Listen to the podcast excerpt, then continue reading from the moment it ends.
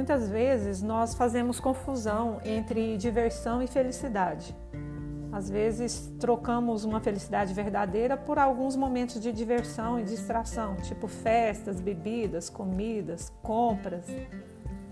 É claro que a diversão é útil, mas muitas pessoas buscam se divertir desesperadamente como fuga, porque elas estão com medo de lidar com seus próprios pensamentos.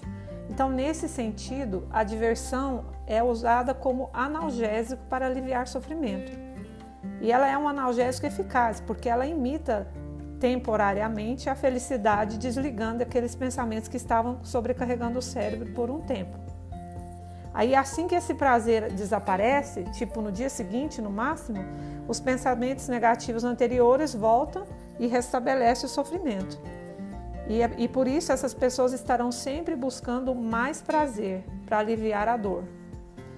Então, o ideal é que a gente use a diversão não como analgésico para aliviar a dor, mas como um suplemento de felicidade que a gente ingere regularmente para se conservar mais saudável, ou seja, mais feliz.